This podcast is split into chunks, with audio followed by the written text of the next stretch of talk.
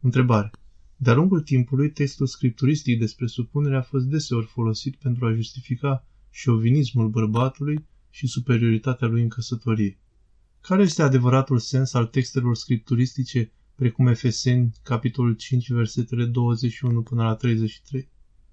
Femeile să se supună bărbaților lor ca Domnului, pentru că bărbatul este cap femeii, precum și Hristos este cap bisericii trupul său, al cărui mântuitor și este. Părintele Panagiotis Este într-adevăr ceva șovin atunci când Sfântul Pavel cere femeilor să se supună bărbaților lor? Asta e întrebarea. Și dacă citezi aceste cuvinte în afara întregului context al Sfântului Pavel, ar putea apărea ca șovinism.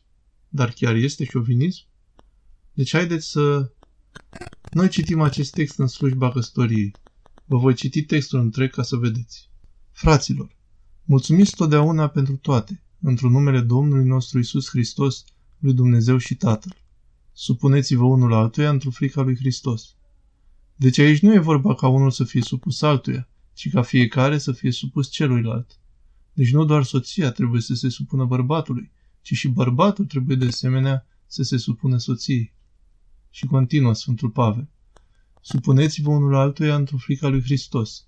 Femeile să se supună bărbaților lor ca Domnului, pentru că bărbatul este cap femeii, precum și Hristos este cap bisericii trupul său, al cărui mântuitor și este.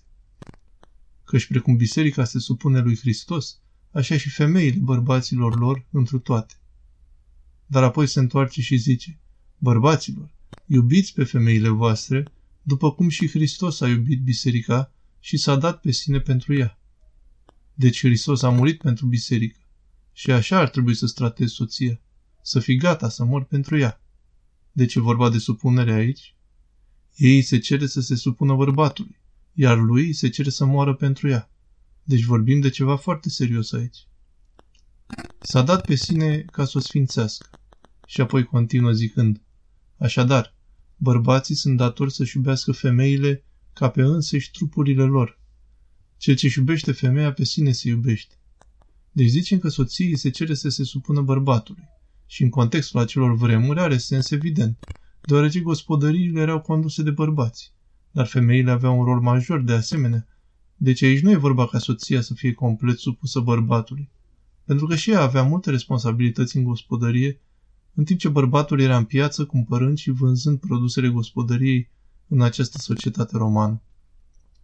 Deci continuă zicând, cel ce iubește femeia pe sine se iubește, căci nimeni vreodată nu și-a urât trupul său, ci fiecare îl hrănește și îl încălzește, precum și Hristos biserica. Deci aceasta este relația. Relația de supunere reciprocă, deoarece cu asta începe Sfântul Pavel. Să revin acolo?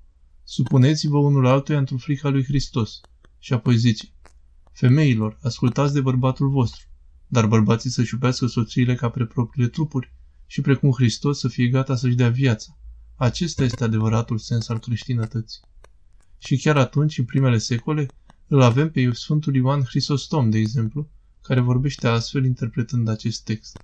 Și zice, știți ce zice? Că aici e vorba de egalitate. Nu e vorba ca unul să fie călcat în picioarele de celălalt. Și ca să vă demonstrez, zice, să mă întorc la momentul când Dumnezeu a creat bărbatul și femeia. Întâi a creat bărbatul și apoi a văzut că e singur și l-a adormit. Și a luat o coastă și a creat-o pe femeie.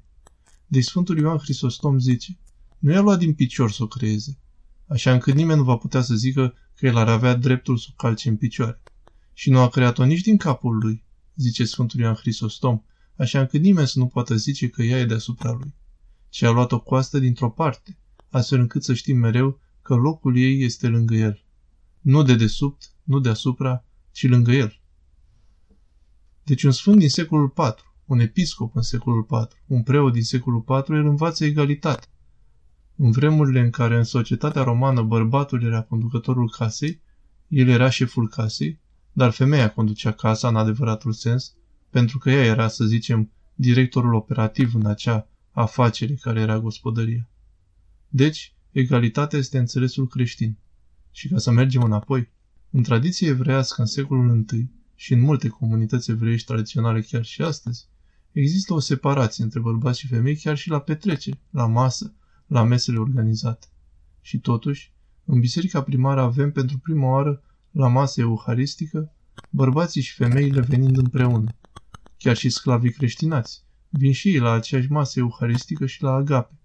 Și nici iudeu, nici elin, nici bărbat, nici femeie nu mai este separat, segregat, ci toți suntem copiii Domnului, cum explică Sfântul Pavel. Deci este o egalitate absolută a tuturor ființelor umane înaintea lui Dumnezeu și aceasta este învățătura bisericii chiar din începutul ei și încă este învățătura Bisericii Ortodoxe astăzi. Traducerea www.chiliatonita.ro